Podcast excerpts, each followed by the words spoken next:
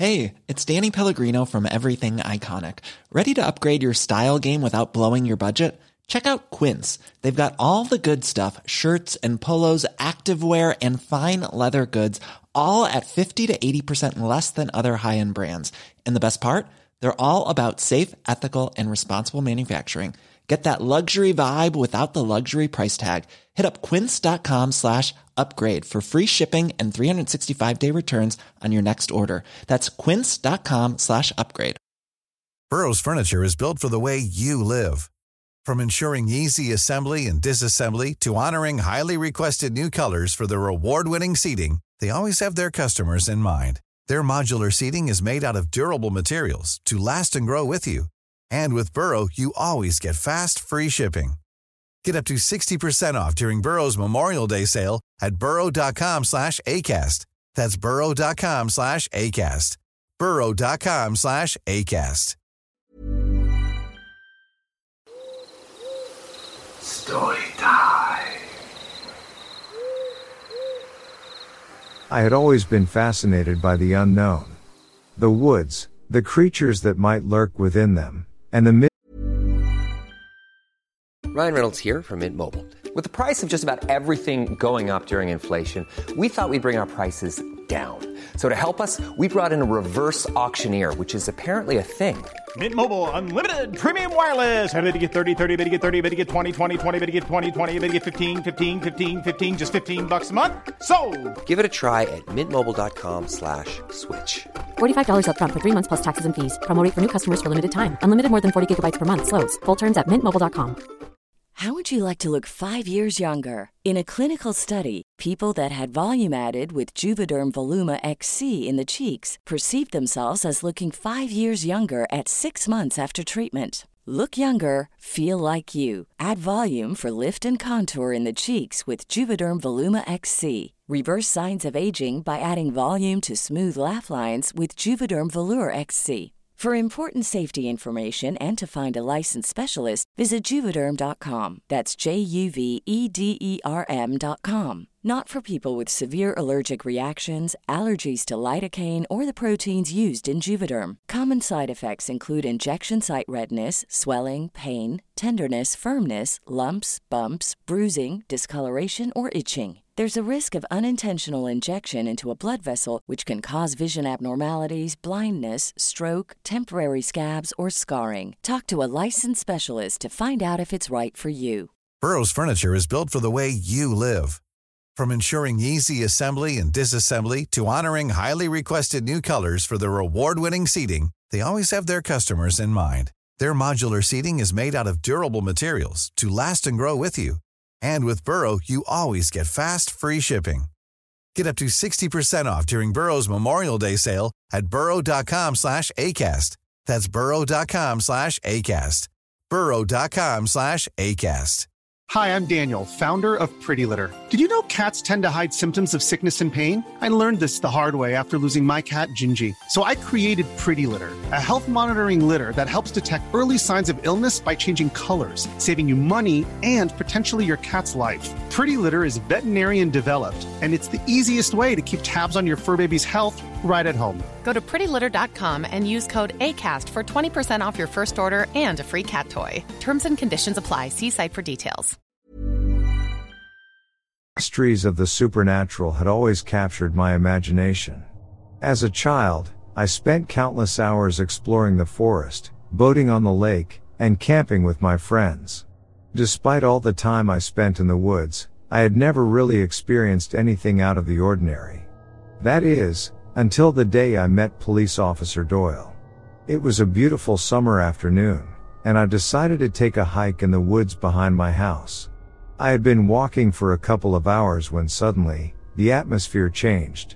The woods went eerily quiet, and I felt an overwhelming sense of dread wash over me. My gut instincts were telling me to leave, so I turned around and hurried back the way I came. As I made my way out of the woods, I stumbled upon Officer Doyle. He was standing at the edge of the forest, a look of concern etched across his face. He asked me if I was alright and if I had seen or heard anything unusual. I hesitated, not sure if I should share my experience with him. but something about his kind eyes and genuine concern made me trust him. So I opened up about the unnerving silence and the fear I felt. Officer Doyle nodded, as if he had heard similar stories before. He told me that he had been investigating strange occurrences in these woods for years. Sightings of creatures, strange lights, and unexplained phenomena were not uncommon, but the townsfolk were often too scared or skeptical to talk about them. Officer Doyle, however, believed that there was more to these stories than mere superstition. I listened intently as he shared his own experiences with the unexplained, including a close encounter with what he believed to be Bigfoot.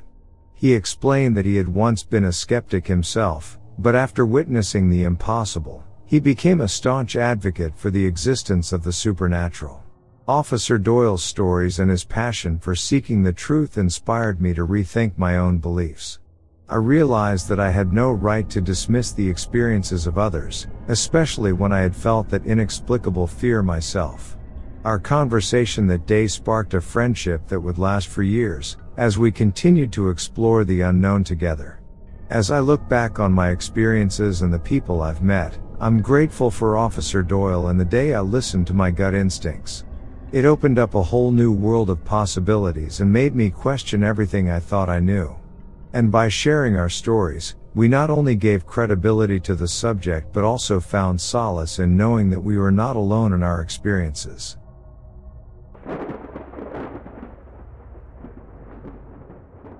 One of my favorite things about living in Washington is the eeriness of its forests. I, 28 female, have had a few weird experiences here but one of the creepiest happened like an hour away from Offutt Lake in Covington. You got me with the Weyerhaeuser because I would always pass Weyerhaeuser Avenue on the way to the home of a guy, 30 male, I was seeing. It was 3 a.m. And we were outside with the dog letting her conduct a business transaction and smoking a cigarette. I had started this routine because I would have a hard time sleeping at his house. He would come outside with me most of the time but if he didn't, I would be okay alone on the front porch with the pooch. My ex-boyfriend walks over to the other side of the driveway towards the trash cans and I'm trying to get the dog to the grass. She will not move a muscle and is shaking a little looking straight ahead. I stop and look in the same direction. At the same time we hear a loud laugh unlike any I have heard before.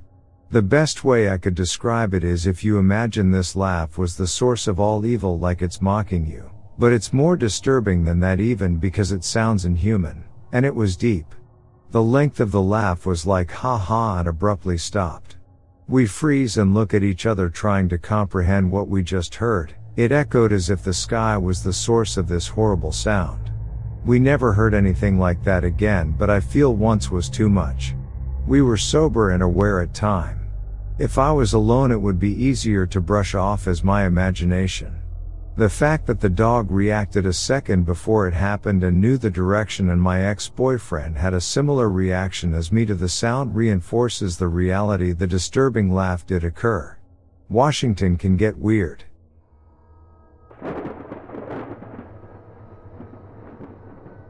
The sun was shining brightly as I headed to the outskirts of town to pick some blueberries. I had always loved spending time outdoors, and the thought of enjoying a day in nature while collecting delicious berries was irresistible. Little did I know that my peaceful outing would soon turn into a spine chilling encounter with the unknown. As I walked through the fields, I met two women and three boys, who were also there to pick blueberries. We exchanged pleasantries and continued picking berries together, talking and laughing as we worked. Suddenly, our cheerful conversation was interrupted by an unearthly shriek that made us all freeze in our tracks.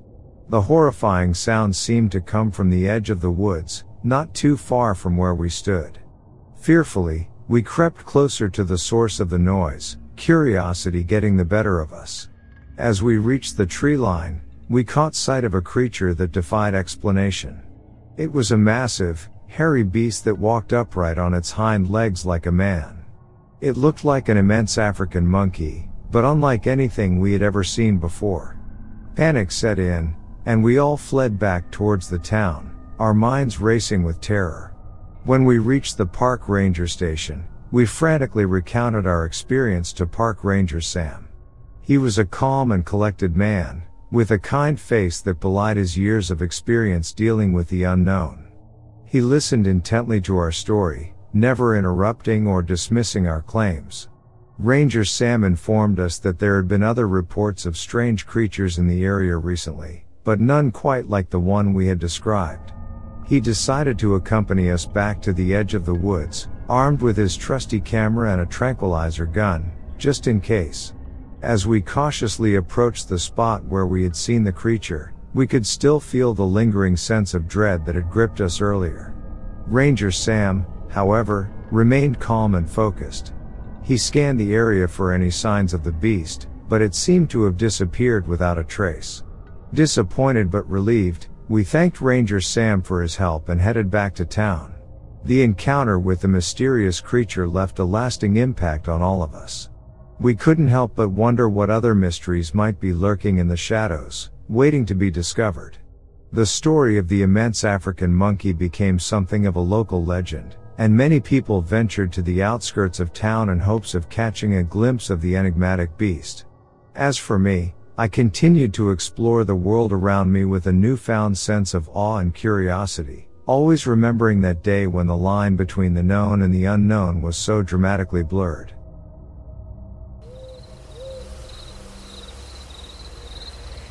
So last year I went backpacking in the Central Sierras with a friend. We were about to set up camp in a spot just a few feet off trail. I ventured further away from the trail on this rocky area to get a better view of the lake. If you looked close enough, there was a trail, not on any map, but a clear trail nonetheless that looked like it led to the base of a peak, which is known for climbing. I started following it and I came across the most peculiar camp setup. It wasn't like any backpacking setup I'd ever seen. There were a couple of backpacking tents, but there was also those white foldable tables, a canopy tent, and a grill. A full-on cabinet style backyard grill. Clearly heavy equipment that requires at least two people to carry each item. The nearest road was six miles away and the only way up to that spot was foot or horse. How the hell did they manage to haul that all that stuff up there? I didn't see anyone. I saw all that stuff, turned around, and let my friend know. She went up to check it out, but she didn't see anything. Either she didn't walk down the trail far enough or my mind completely made that up. Maybe the altitude and sun exposure got to me.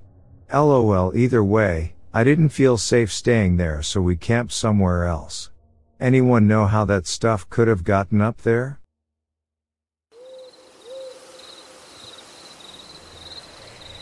Growing up in a small town 45 minutes outside Tulsa, life was quiet and simple. There were only two stores and no stoplights in the entire town. Being part of the 8th grade football team was one of the few things that brought excitement to my life. One Friday night, after an away football game, we were on our way back home. It was around midnight, and the bus had just reached the stretch of road surrounded by sod farms as far as the eye could see. There were no trees or buildings, just flat, grassy fields that seemed to go on forever. Most of my teammates had already drifted off to sleep, exhausted from the game. As I stared out of the window into the darkness, something strange happened. A light suddenly came on above us, casting a brilliant glow over the entire landscape. It was a clean, white light, similar to an LED, even though this was the mid 90s. It was so bright that it made everything outside look like daytime.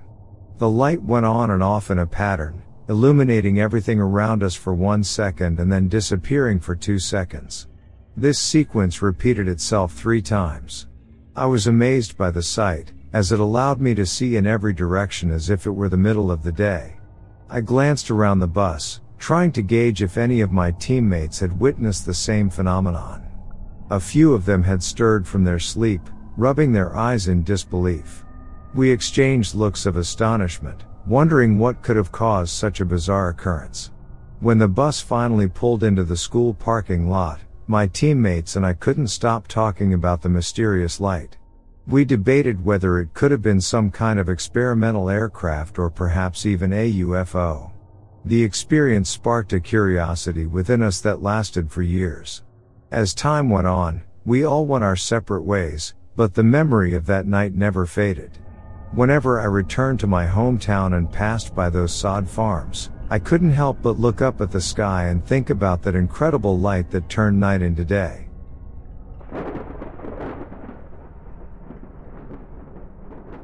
There's one spot in Tucker, Georgia that never fails to give me chills, Johns homestead.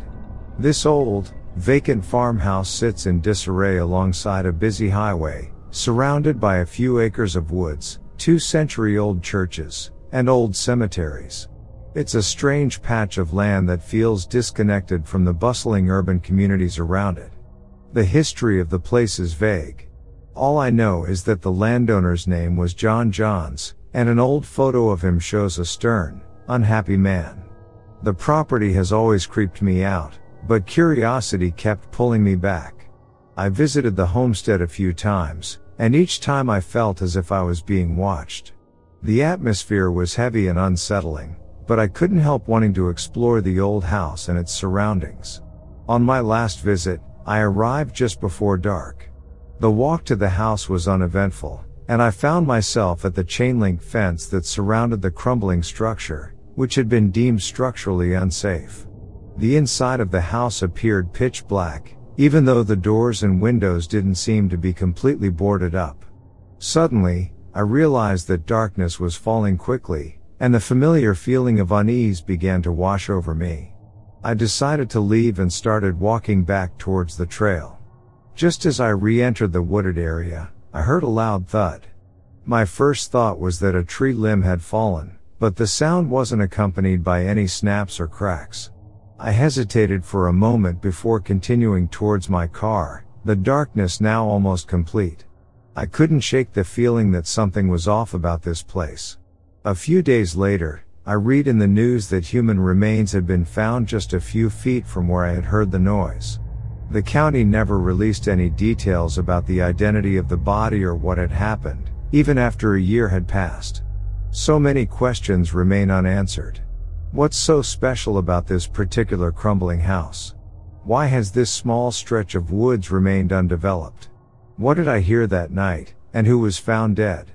The mystery of Johns homestead continues to haunt me, and I can't help but wonder if there's something more to this eerie patch of land than meets the eye. As the urban landscape continues to encroach on this small, seemingly forgotten corner of Tucker, the secrets hidden within its shadows may never be revealed.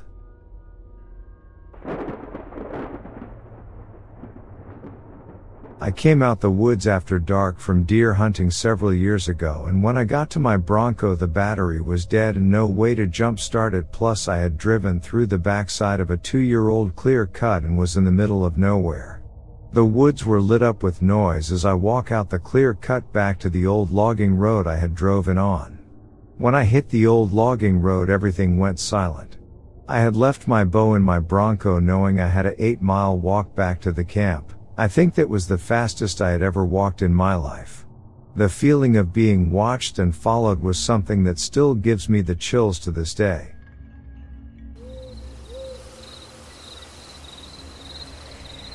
In 2006, my wife, son, and I decided to take a camping trip to Pinnacle Lake Trail in Washington. We were excited to spend some quality time together, enjoying the beauty of nature and exploring the rainforest. On a misty day with light rain, we set out for a hike. We hadn't gone far, probably less than a mile, when we came across a small trail that led to a boggy pond hidden within the lush forest. Tall trees draped with moss surrounded the dark water, creating an enchanting yet eerie atmosphere. Intrigued, we decided to venture further in. Navigating our way through the undergrowth, we carefully climbed over and ducked under fallen trees. The air felt heavy and oppressive, but we were captivated by the mysterious beauty of the place. Suddenly, my wife stopped in her tracks and said, We need to leave. Now. Confused, I asked her what was wrong, but she couldn't explain it. She just felt an overwhelming sense of unease, as if something bad was lurking nearby. Trusting her instincts, which had served us well in the past, I agreed to leave without hesitation. We retraced our steps back to our campsite and spent a quiet evening together before packing up and heading home the following day. Upon arriving home, we were shocked to see a local news report about a double murder just two miles up the trail from where we had been hiking. Two women had been killed the day after we had been there. Chills ran down our spines as we contemplated the possibility that my wife's intuition might have saved us from a similar fate. Was there a connection between her sense of unease and the brutal crime that had taken place nearby? To this day, the case remains unsolved. We'll never know for certain if my wife's instinct sensed the presence of a killer or if it was just a coincidence. But one thing is clear, trusting her intuition that day may have saved our lives. That experience has left an indelible mark on our family, serving as a reminder that sometimes, our gut feelings are worth listening to, no matter how inexplicable they may seem.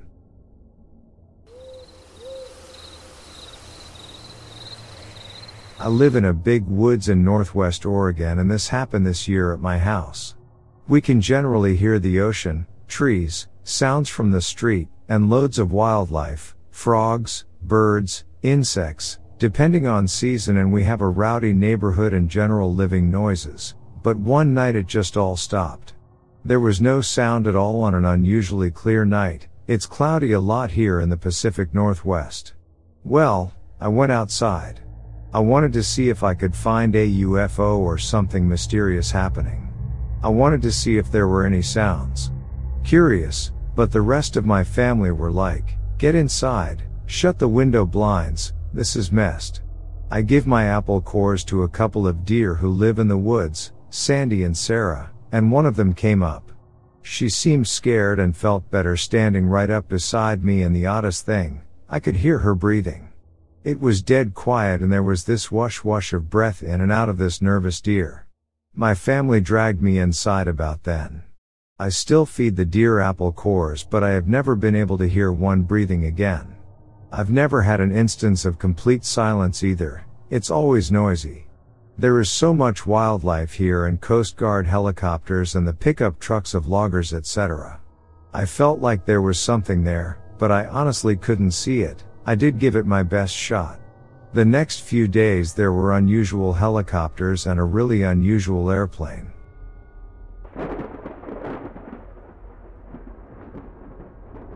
In 1994, I lived in a remote cabin nestled in the hills of Bella Vista, California, not far from Redding and Lake Shasta.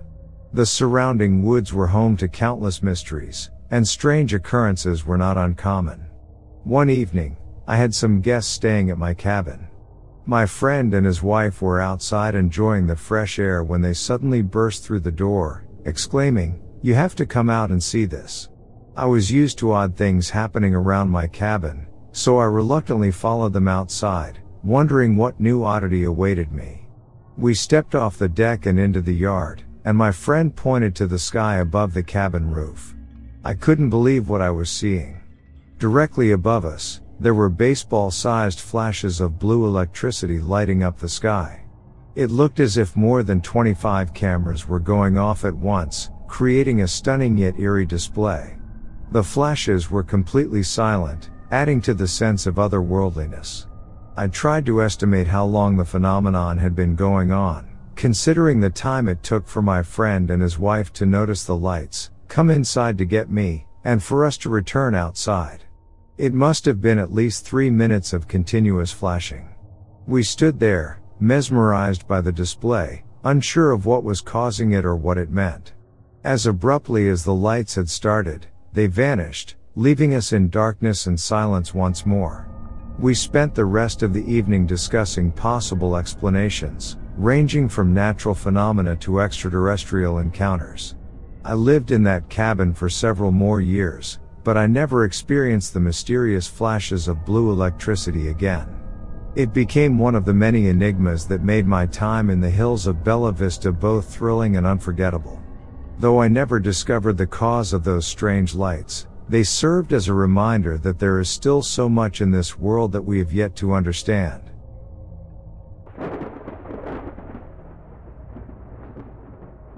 While camping and hiking in the Idaho wilderness area in 1972, I luckily had a handgun and that may have been the only thing that saved me. Throughout the whole ordeal I had the uncanny sense that I was being watched and being followed always trust your inner voice I got a good look at him and he was nasty and very unkempt man just like deliverance and no it was not Bigfoot if fired off a couple of shots just to let the creep know I was armed. The nonsense abruptly stopped. I later reported the incident to a forest ranger and he said that they had heard about this crazy guy stalking other hikers.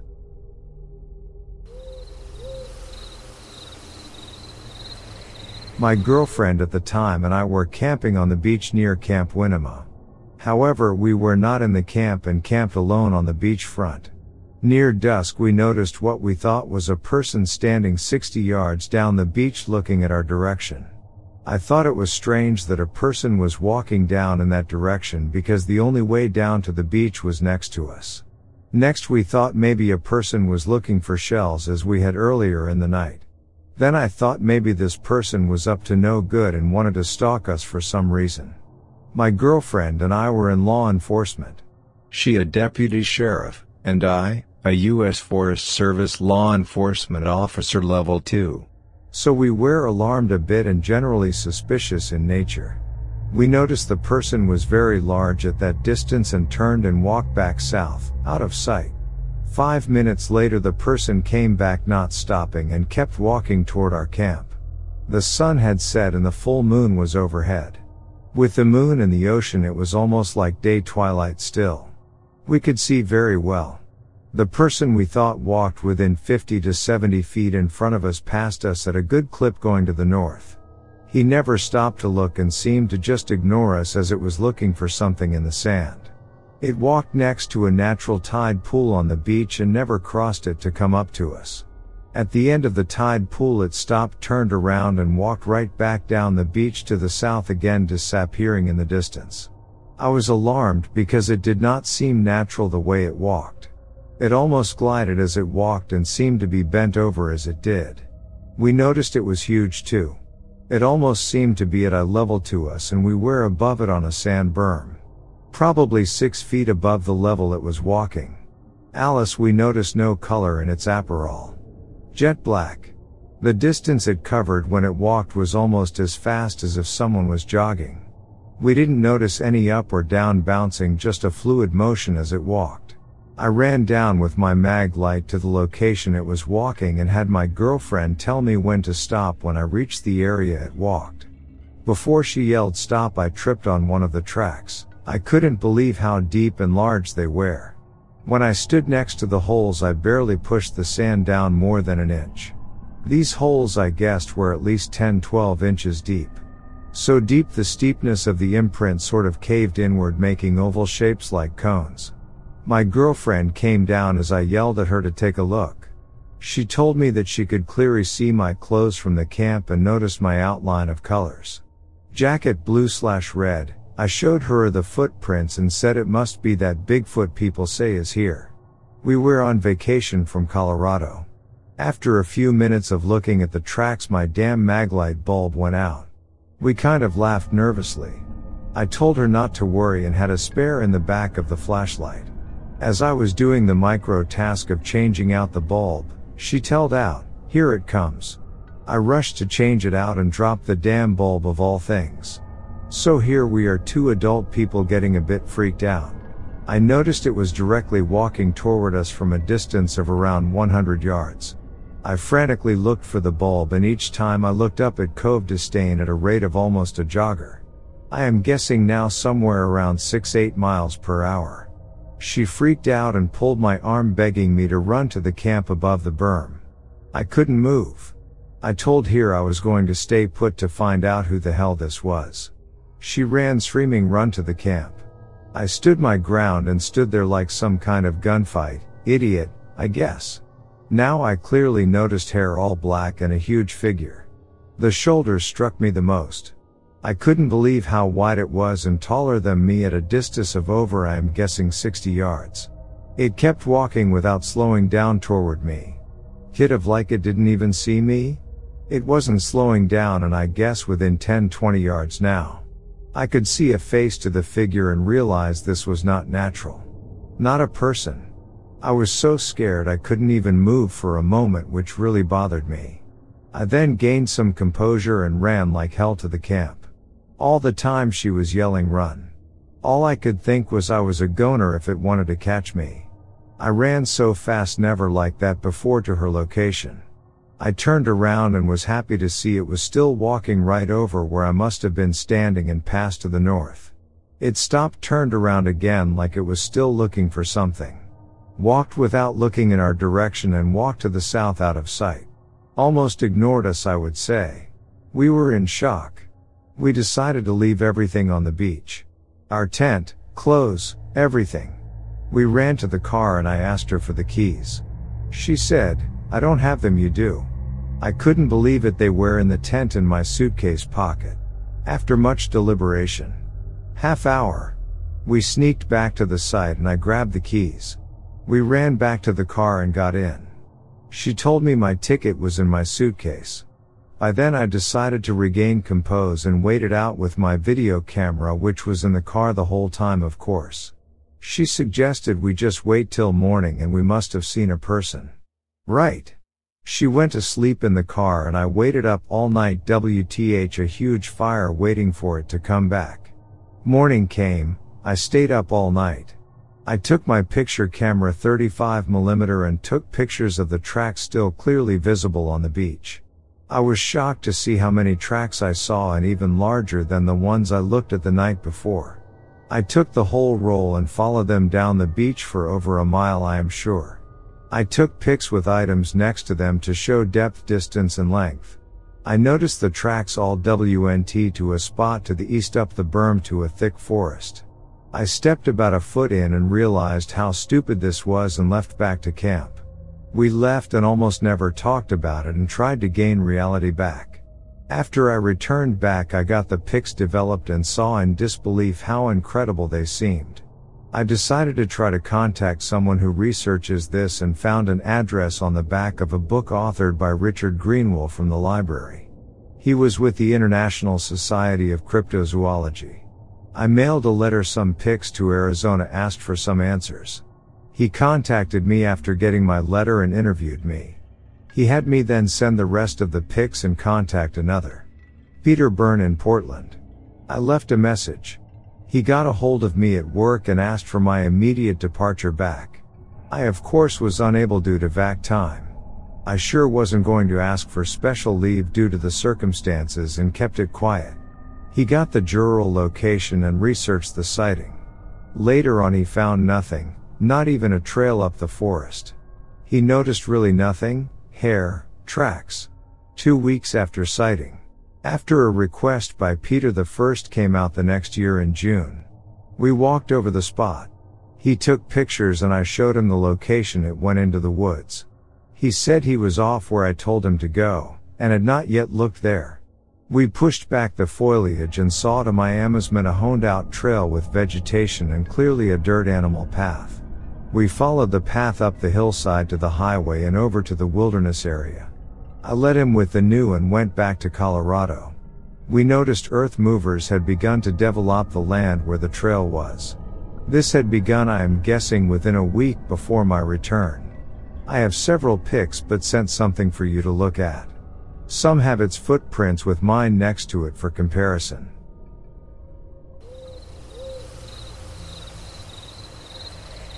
It was during the summer of my late 20s when I decided to take a solo trip to the Uinta mountain range. I had a few days off work and yearned for the serenity of the mountains, eager to camp and fly fish. My friends were all occupied, so I ventured out alone, excited to explore this new part of the wilderness. The first day went by smoothly. I caught some impressive fish and, admittedly, indulged in a bit too much alcohol. The sun dipped below the horizon, and I prepared my campsite for the night. It was a peaceful, clear evening with stars twinkling overhead. I gazed up at the sky, lost in my thoughts when I noticed a flashlight in the distance. It seemed to be approaching my campsite, but I brushed it off as another backpacker seeking a spot for the night. A few moments later, I noticed another light coming from the opposite direction. With a shrug, I assumed it was a late night hiker and turned in for the night. I had barely settled in my tent when I heard whispered voices nearby. They sounded devious, as if plotting something sinister. My heart raced as I tried to convince myself I was overreacting. The sound of multiple footsteps circling my campsite and unnaturally heavy breathing filled the air. Clutching the 9 inch buck knife I kept next to me, I steeled myself for whatever was coming. And then the laughter started. It was a sound so chilling and eerie, it made my blood run cold. The laughter echoed all around me, as if it were amplified by some unseen force. I felt a growing sense of dread, and in the moonlight, I spotted a shadow of a face just inches away from my tent. The face was elongated and distorted, barely resembling anything human. As quickly as it appeared, it retreated into the darkness, followed by the sound of running footsteps. My heart pounded in my chest, and I was amazed I hadn't lost control of my bowels. I lay there, frozen, trying to decide my next move.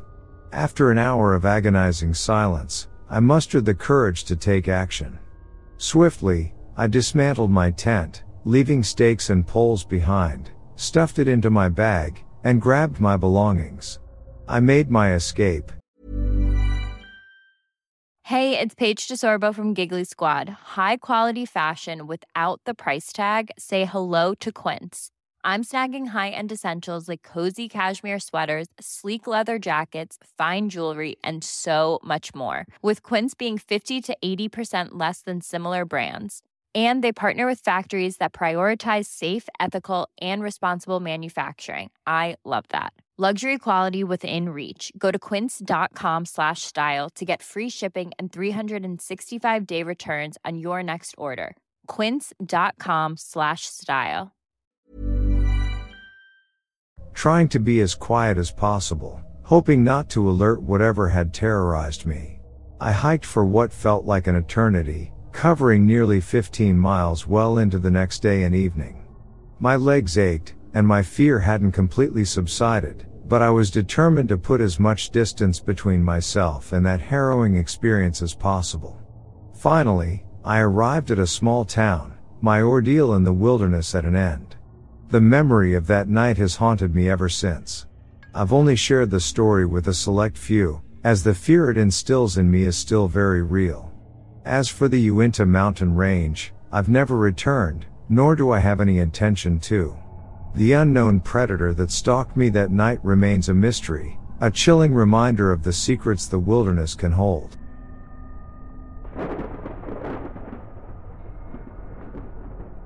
My husband and I had a really frightening experience hiking in our local mountains in the 80s.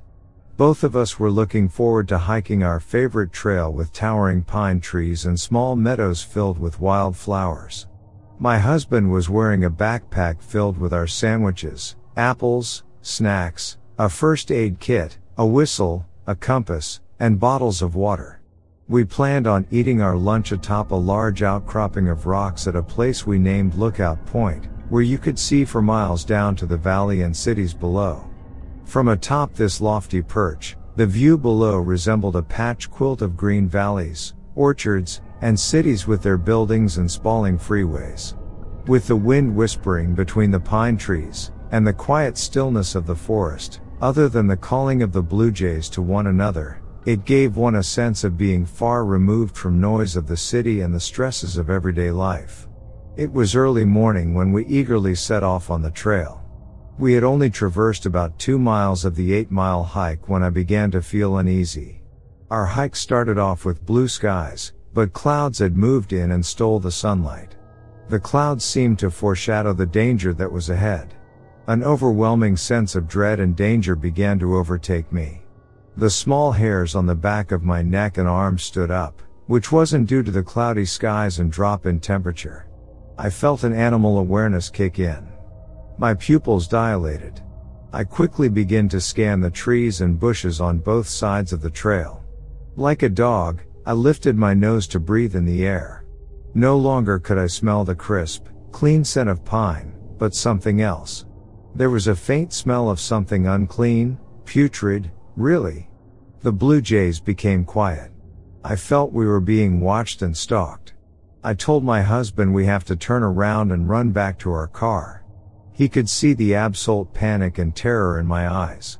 The words barely escaped my mouth when we heard the rustling of bushes and snapping of twigs about 30 yards ahead. And that's when we saw him. He stepped out of the shadows of thick trees and bushes and stood ahead of us on the trail. He was massive. He looked like a character in the movie Deliverance. He was about six feet five inches. He had dirty brown, wild, long hair and a greasy, long beard. He wore filthy denim, overalls with a stained, white sleeveless t-shirt underneath. On his feet, he had on a pair of worn, outdoor boots, the type you see loggers wear. There was a large knife hanging from its sheath on his hip. His shoulders were broad, and his sinewy arms were all muscle. It was hard to tell his age, he could have been in his 30s or 40s, but the outdoors and elements had turned his skin into a dark leather and creased his face. His light colored eyes were filled with hate and seething with anger. He started yelling at us to get off his mountain. We turned around and ran. He let out a rage filled, blood curdling bellow and scream. It sounded more animal than human. He gave chase. We ran like our lives depended on it. We instinctively knew if he caught us, he would harm or kill us and throw our broken and bloodied bodies over a nearby cliff. We ran faster. I felt like we were being hunted by the devil himself. I kept praying to God, please God, help us. Don't let either one of us stumble or fall on the uneven trail. The distance between us and the man began to shorten. My husband unclasped his backpack and let it fall off his back while running. I wasn't carrying one. Not only did he want to drop the extra weight, but he was hoping the man would stop his pursuit of us to see what was in the backpack. He didn't. After what seemed like an eternity, we saw our parked car in the clearing ahead. My husband had backed into the spot, so the hood of the car was facing the road. Thank God my husband had placed the car keys in his pocket of his hiking pants and not in his backpack. I heard my husband rip the velcro to open his pocket. He reached inside and grabbed the keyring that held our car keys and fob. He did this in a fluid motion and without slowing his pace. He pressed the remote on the key fob, which unlocked our car. We quickly opened the doors and scrambled inside, and locked the doors. My husband's hand was shaking as he placed the key into the ignition. Before he could start the car, the man hit my passenger side window with his fist with such force, it caused the glass to crack like a spider's web. I let out a terrified scream. He brought his large fist back again, ready to strike my window, which would shatter the glass barrier between myself and him. At that exact moment, my husband turned the key in the ignition, put the car into gear, and his foot hit the gas. The giant's fist missed its mark and hit the metal side panel instead. We sped off to the small village town center about three miles down the road to call the sheriff. We stopped at a small diner and asked to use their phone. We found out there was no sheriff station on the top of the mountain, and it would take the sheriff 45 minutes to drive to the diner from the valley below. We jumped in our car and drove fast down the winding mountain, two lane highway. We drove straight to the small sheriff's station and ran inside. At the front desk sat a bored looking deputy. We told him we wanted to make a report. He called the sheriff over, who ushered us inside his office and closed the door. Laying next to the sheriff's desk was a large German shepherd who abruptly sat up from his prone position. His ears perked up, and his dark, intelligent eyes took us in. Feeling we were of no threat, the dog's body relaxed, and he laid back down. How I wished we had a dog like this when we hiked. The sheriff could tell something had happened to us due to my tear streaked face. He took our report and then went out to examine our damaged car. My side panel was dented from the man's fist. The sheriff told us we were extremely lucky to have escaped. He said there were mountain men that lived deep in the woods, and they didn't like outsiders or townies snooping around. He said they were very strange and meaner than a bull when crossed. He told us it's not the wildlife you have to fear, but those men. He informed us hikers have disappeared in those woods. He advised us to pack a gun if we hiked in the area again. We haven't been back once all these decades later. About four years ago, three women disappeared in that small mountain. They were not together. The women went missing within the same month, and the last we heard, they were never found. I often wondered if they had the misfortune of running into one of those deranged mountain men.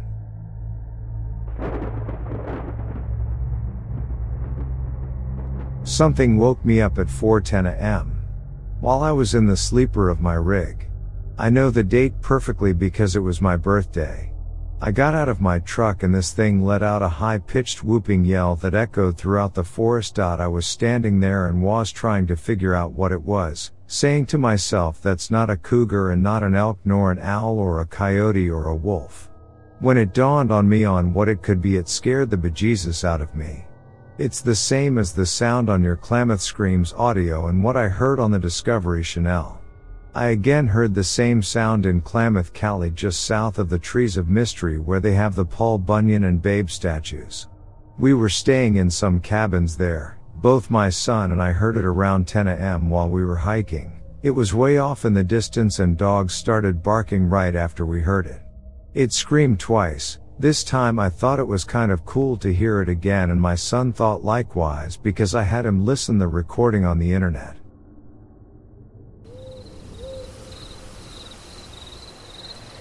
My grandpa was born in the last years of the 19th century and spent his entire life living in rural Idaho as a farmer and rancher. He had tons of old cowboy stories he would tell us grandkids. Most of them were funny, some were cautionary, but a few were downright creepy. When my grandpa was six years old, he, along with his older brother, and a gang of kids from nearby farms, decided to go ice skating for the day. At that time, my great grandpa was working as a ranch hand and the family lived near Chesterfield, Idaho, now mostly a ghost town. It was a bright and sunny January day in 1902 and though the temperature was low the sun kept things somewhat warm. They had hitched sleighs to their horses and headed down to the Portneuf River to ice skate. There were eight kids altogether and they were excited to show off their new skates from Christmas. Along with my grandpa and his brother, there were the three Robinson kids, Tommy Bayer, and the Gooch twins. The best spot to skate was next door to the Gooch's ranch. The river there was broad and shallow so the ice tended to be thicker and if they did fall through they would just get their legs wet. The kids spent a couple hours skating when a loud scream came from a willow bush on the river bank opposite them. The kids could only watch as a giant man, covered head to toe in thick black fur, came lumbering out of the bushes. It was carrying a large tree branch and was screaming in rage at the kids. They fled towards the sleighs trying to scramble up the river bank in their skates. My grandpa being the youngest was at the back of the rush. He couldn't get a good foothold because of the skates and fell back towards the ice. The giant was now crossing the river towards them. Screaming and swinging his branch. My grandpa was sure this creature was going to eat him. As my grandpa tells it Lady Luck smiled down on me that day by the river, because as the giant was midway across the river the ice gave way. It only submerged its shins, but was slowed down considerably as it tried to get back on top of the ice. This gave my grandpa's brother enough time to jump down and cut the laces off my grandpa's skates. They left the skates and dashed up the river bank and jumped onto the sleigh. As they looked back the giant man was cresting the river bank. To their relief it didn't chase the sleighs. It just stood there hollering at the kids and swinging his tree branch. The kids were able to make it back to the Gooch Ranch where they told their encounter to John Gooch, the twins' grandfather. Word spread quickly in the tiny farming community and soon a posse was formed to hunt down the beast. Where the kids had been skating there was found footprints almost two feet in length. My grandpa's skates were found near the tracks. They had both been bent in half like horseshoes. The tracks headed west into the nearby mountains. The posse followed them as far as they could, but deep snow prevented their travel any farther. The creature was never sighted in that area again. This story captivated the small community and soon word traveled across the country of the Idaho Wildman. That spring my great grandpa decided to buy a ranch in the little Lost River Valley farther north in Idaho. My grandpa had many other weird and creepy backwoods stories, but he always said that this encounter frightened him the most. He was sure he would have been killed if the giant hadn't broken through the ice and given his brother a chance to cut his laces.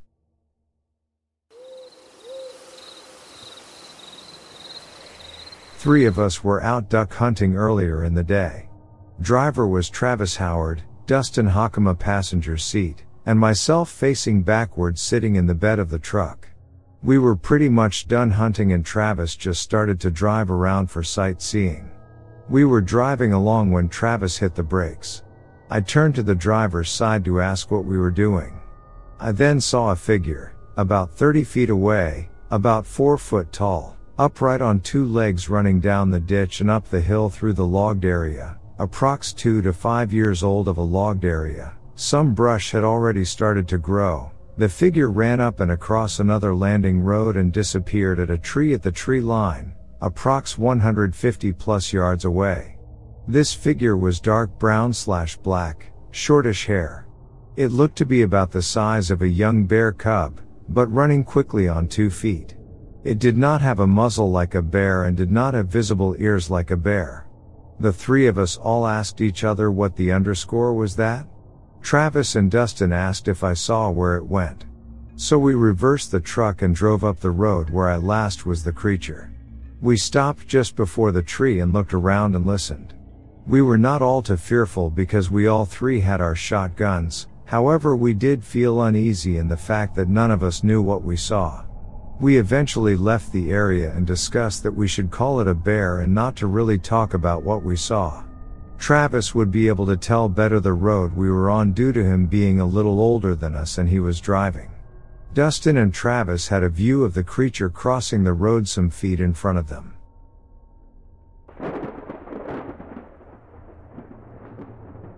A few days ago, my girlfriend and I were nearing the end of an incredible road trip with our beloved dog. We'd been driving for hours, and it was time for a break. Spotting a rest stop just off the freeway, we decided to pull in and stretch our legs, giving our dog a chance to do his business. The rest stop was eerily quiet, with no other cars in sight, just three large semi trucks parked in a line. My girlfriend immediately went to use the restroom, and I leashed our dog, waiting by the car. As she disappeared inside, I heard someone shouting behind me. I turned to see a trucker in the driver's seat of his semi, his window rolled down, trying to get my attention. He was an older man with gray hair and sunglasses, and I couldn't quite make out what he was saying over the noise of his truck. After a few exchanges, I decided to walk closer to his truck to hear him better. What did you say? I asked. Can you help me look for my phone? I lost it somewhere, the trucker replied. Feeling a little caught off guard, I asked him where he had lost it. I lost it in my truck. Can you come up here and help me look for it? He said in a somewhat unnerving tone. At this point, I was seriously creeped out. There was no way I was climbing into this stranger's truck. I refused, and as the trucker grew increasingly agitated, I threatened to call the cops. He eventually drove off, leaving me shaken and relieved. As I recounted the incident to my girlfriend, I couldn't shake the feeling that something was off. We decided to take our dog for a walk to calm our nerves, and that's when we stumbled upon something extraordinary. Hidden in a dense thicket of trees, we spotted a large, hairy creature with an unmistakable human-like appearance. We couldn't believe our eyes, it was Bigfoot. He stood there, watching us curiously, seemingly unthreatened by our presence.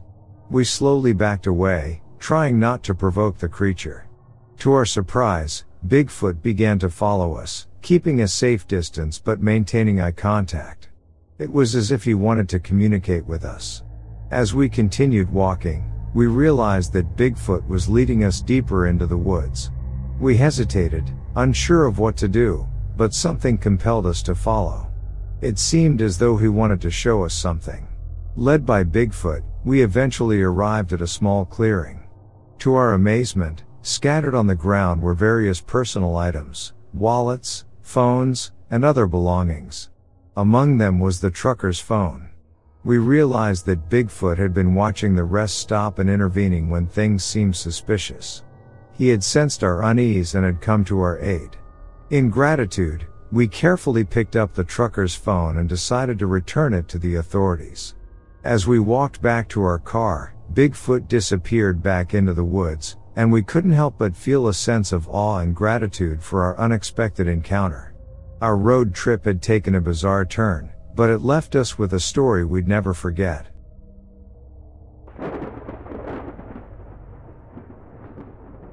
I had been living in my town for three years, and I had grown quite comfortable with my surroundings. There was a 7-Eleven within walking distance of my home, which I visited occasionally at night. Despite my town's reputation for being safe, I couldn't help but feel a little more alert when I ventured out after dark. One night, I decided to make a quick trip to the 7-Eleven.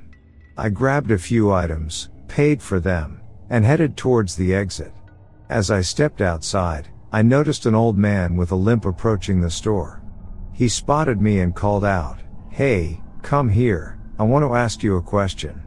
Instantly, my instincts kicked in. Something about the situation felt off, and I was torn between going back inside the store or trying to avoid the man altogether. As he repeated his request and moved closer, I made my decision and retreated back into the store. I pretended to browse the shelves, keeping an eye on the old man as he entered. To my surprise, he didn't pay any attention to me once inside. Instead, he wandered down an aisle and seemed to vanish entirely. Seizing the opportunity, I slipped out of the store and hurried back to my home, just a block away. I couldn't shake the feeling that something sinister had been afoot, and the incident served as a stark reminder that even in a safe town, one should always remain vigilant. Days went by, and I couldn't get the encounter out of my mind. The more I thought about it, the more it began to resemble the local legends of skinwalkers, shape-shifting creatures that could assume the appearance of humans or animals. Although I had always dismissed the stories as mere folklore, the eerie experience with the old man left me questioning my skepticism. As time went on, whispers about skinwalkers and other strange occurrences began to spread throughout the town. People claimed to have seen the old man lurking in the shadows, disappearing just as suddenly as he had appeared. Others reported seeing animals with human-like features, and the once safe town was gripped with a newfound sense of unease. Despite my initial decision to avoid nighttime walks, curiosity got the better of me. I found myself drawn to the mysterious figure, hoping to learn more about the skinwalker legend and, perhaps, to uncover the truth behind the old man's intentions. One fateful night, as I walked through the dimly lit streets, I once again encountered the old man. This time, however, there was something different about him. His appearance seemed to shift before my eyes, transforming from a frail, limping figure to a menacing, otherworldly creature. A chill ran down my spine as I realized I was face to face with the skinwalker. I turned and ran, my heart pounding in my chest. I could hear the creature's footsteps behind me, closing in with each stride. I raced through the streets, praying I could make it to the safety of my home. As I reached my front door, I fumbled for my keys, my hands shaking with terror. The door swung open just in time, and I stumbled inside, slamming it shut behind me. I collapsed on the floor, my body trembling as I tried to process what had just happened.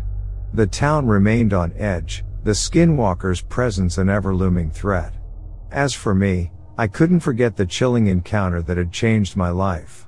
The once safe town now held an air of mystery and danger that I could never have anticipated, and the nights would never be the same again.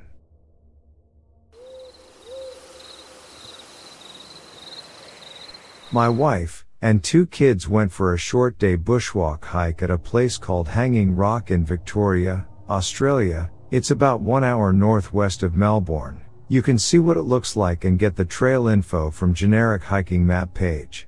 It's a fairly short walk only takes about an hour but we allowed for a couple hours because we wanted to walk around the bottom and of course with kids we usually like to stop for some snacks and a drinks on the way up and just enjoy the place. We had not done this walk before because we are not from the area, but we are somewhat of a walking slash hiking family. My wife's family are German and it's basically in their blood and is a favorite thing for all of them to do. I fall into that very well as I have always been an avid walker and hiker too. Because the weather was mild and it was the last day of the long Easter weekend, there were surprisingly not so many people. A couple walked past us on the way down and we saw another group heading up ahead of us. It looked like a family group, but their kids were older. There were also some people having a BBQ picnic and some others kicking a ball around down the bottom. Before we go up, I quickly went behind a tree and did a piss making sure to not be seen. We headed up and I personally started to feel strange. I am a big guy but I am very fit cardio wise and I started feeling out of breath. I thought I must have just had too big a breakfast or something and so I slowed down and told the wifey and kids to slow down too. We all eased up and my wife asked if I was okay. The kids both seemed fine, laughing. My boy was throwing sticks and rocks and generally they were just being kids. The uneasiness did not stop. I honestly started feeling really out of breath and as if I was being suffocated and could not breathe. I started freaking out a little if I am honest at this stage and began wondering if I was having some sort of heart attack or something so I told my kids to hold up. I squatted down on the ground and leaned up against a boulder. My wife started to look really concerned and she grabbed my daughter's fitness tracker watch and put it on my wrist. My heart rate was high about 131 beats per minute, but that was normal as we were going up these steps. Here is where things started to get creepy. As we waited around a bit for me to feel better, my son was now climbing all over the boulders and jumping off them. My daughter put her watch back on but it stopped reading properly and she noticed this straight away. It's a brand new kids Fitbit that she got for her birthday in February. The time was right but it was not reading steps or heart rate. Okay, weird, it just read my heart rate fine, but was not taking hers and the step counter was not working. Whatever, she tinkered with it for a moment while standing and then bizarrely I started to feel better and come good and so we all started off again. We continued up and as we headed up we got to a rocky clearing where you could look outward. You could see some farmland and generally it was beautiful. My wife was the only one that brought her phone. I left mine in the car and she wanted to take a picture of us all. Here is where it gets creepier. Her phone was off. She never turns her phone off ever. And it too is fairly new. It's a Sony Xperia and is about a year or two old. Her charge lasts days if she's not watching YouTube. She tried to turn it back on and the low battery image appeared. How is it low battery when she keeps her phone charging at night while she sleeps and we left for our trip first thing in the morning and my wife never uses her phone in the car because she becomes motion sick otherwise but also I used my phone to navigate us there. Weird.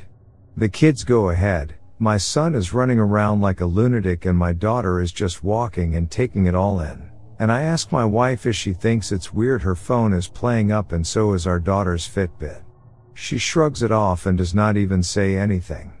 We slowly get to the top and as we get there my son who is six and full of beans, he's been jumping around, throwing things, and doing cartwheels the whole time. He starts telling us his tummy feels funny, Hess now gone pale and looks like he is about to vomit. We asked if he needed a number one or two. No nothing. He just feels sick he says.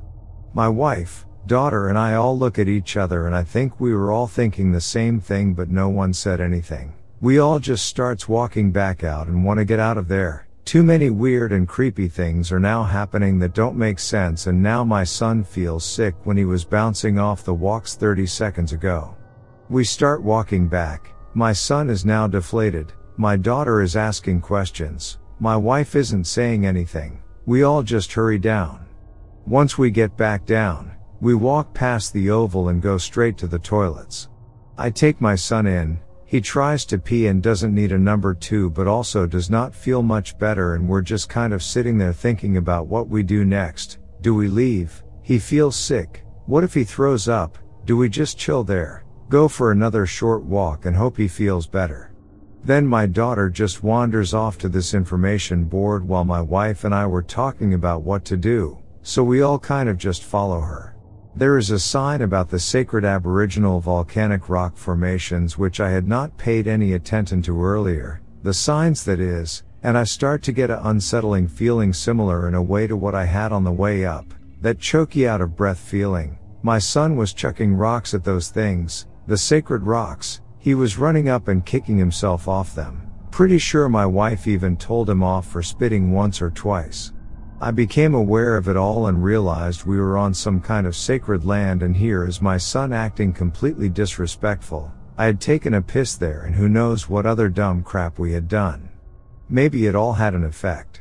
I walk over tell my son he needs to apologize and make an offering of goodwill, and so do I, he doesn't really understand what I am saying so I just say come with me as I go to head back toward the path for the way back to the start of the summit and he starts screaming and shouting. I've never seen him do anything like this. Ert's side of being energetic he is not at all a sookie or cry baby of a child. My wife comes over, asks what's going on etc. My daughter is still by the info board just milling about looking at things. I tell my wife my crazy idea, she gives me that look as if I am insane, picks our boy up and begins to walk away. So I walk back on my own. I find some similar looking volcanic rock before the summit even starts and I just go quiet and whisper I'm sorry if we acted rude or misbehaved. This is a beautiful place. We'll be respectful. I'm sorry if my son was disrespectful. Thank you for having us and I kneel down, touch the ground and the rock and just sit for a moment in silence. I start walking back and I notice they're all heading back towards where I am. My son is now walking again. Hess comes over to me looking like he has some more color in his fact and I ask him if he wants to say something to the rock like I just did and that it's fine. And he says hi Rocky Rock Rock or something like that and I say no mate we need to be respectful and I tell him to say sorry. Say thanks and say something nice in his own words and he says sorry Rock for throwing your rock friends around. See you next time Rocky Rock Rock. My wife kind of laughs and shakes her head. My daughter starts explaining to her brother what we just did, why it's important, and we kind of stand around in silence for a second and then all go back and pile in the car and start to head out and go find somewhere for lunch. We get home later that evening after having a long lunch and walking around a nearby town called Woodend and the kids playing at the playground. Both my son and daughter have had night terrors since they were about three years old. My daughter has mostly grown out of them and my son still gets them. And I am talking they are not nice at all. We used to think my daughter was friggin' possessed when she would get them. She'd get aggressive, hiss and spit and cry and screech. They were horrible. My son, he basically just freaks out and starts screaming and looking absolutely terrified and wanting to jump off his bed, usually. Well, here is the strangest thing. We are all asleep, that same night, after having been on the walk that day, I sort of just jolt awake in the dark because I sense something or hear something. I dunno why I woke up, I kind of put my head up from my pillow and look around and I see a dark silhouette standing next to my wife. I friggin' absolutely shit bricks. I scream like a girl, what the F? My wife wakes up screeches loudly, it's our son, He's just stood there kind of grinning and he says something to my wife. She starts asking him questions. What is it? Are you okay? Do you need to go to the toilet? He's just grinning in between talking mumbo jumbo dream like gibberish. We realize his eyes are glazed over and he is still asleep and so she takes him back to his bed. Hess never done this before and with everything else that happened that day we were a little freaked out, looked at each other and just we teed a bed without saying anything else.